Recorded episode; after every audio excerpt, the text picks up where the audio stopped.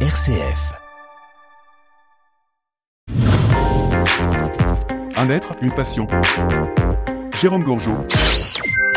L'ambiance, on est euh, dans une habitation à Saint-Gibrien, on peut le dire. hein, euh, je suis, c'est David Sanchez, c'est ça C'est ça, tout à fait. Alors, David Sanchez qui s'appelle aussi Colonel Funk sur les réseaux sociaux. Oui, tout à fait. Colonel Funk, en un seul mot. Colonel Funk, et ça a du sens, vous allez comprendre tout de suite, parce que dans notre nouvelle émission, donc Un être, une passion, on a un, un passionné de disques vinyles, Oui, exactement. mais pas n'importe quel disque vinyle, David. Non, sur une- un style musical qui est la funk.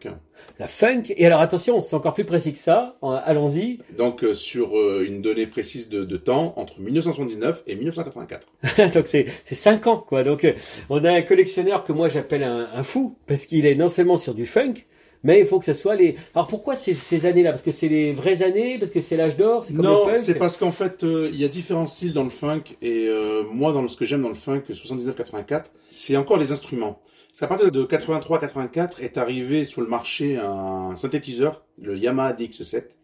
D'accord. Et ce qui fait que ça a totalement changé les sonorités des musiques. Ça a C'est- trahi le funk. L'esprit n'était plus C'est- le même. C'est pas que t'as trahi le funk, c'est que ça a amené des- d'autres sonorités. C'est-à-dire qu'en fait, les boîtes à rythme, elles sont faites comme ça, alors qu'avant, il fallait vraiment une batterie, il y avait des vrais cuivres, des vraies guitares. Et quand le Yamaha DX7 est arrivé, ça a révolutionné la musique, parce que c'est là que c'est là où les premières boîtes à rythme sont arrivées, et ça fait que du coup, ça, on a, on a dérivé sur le- la new wave et tout ça.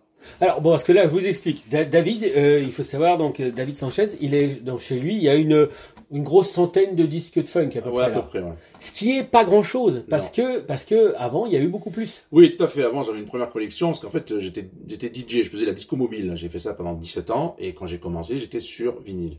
Et donc, j'ai, euh, forcément, à l'époque, il n'y avait pas les CD et tout ça. Donc, euh, on achetait, ben, euh, on allait au supermarché, on achetait donc les 45 tours, on achetait les 33 tours. Et au fur- au fur et à mesure de, ma, de, de, de mes années de, de DJ, je suis arrivé à peu près à 1000 disques. Mais 1000 disques, c'était euh, la variété française, il y avait un peu de tout, tout ça. Et au final, mon- la vie fait que euh, j'ai arrêté ma, mon activité de DJ et j'ai tout donné. La grosse bêtise. Donné en plus. J'ai tout donné. Ah ouais. Alors, il faut savoir que dans un vinyle, bah, les vinyles, vous ne pouvez pas le donner parce que c'est comme une maison, on va dire, ça prend de la, de la valeur avec le temps. Que le matériel, vous pouvez le donner, vous- ça se change, il n'y a pas de souci. Mais un vinyle, il faut pas. Et en fait, moi, après, j'étais plus axé sur le funk parce que c'est la musique qui me convient le mieux. C'est, euh, Vous avez quel âge à peu près, David j'ai 47 ans. 47 ans, le, vin- euh, le funk, ça, vous avez quel âge à cette époque-là Vous avez quoi là Ah ben, la- euh, la- les euh, prémices du funk, c'est avec euh, la fin de la soul, ça commence en 74-75, Ouais, ouais. c'est de la funk soul. Euh, après, ça, ça dérive un petit peu sur euh, euh, la funk un peu plus électronique.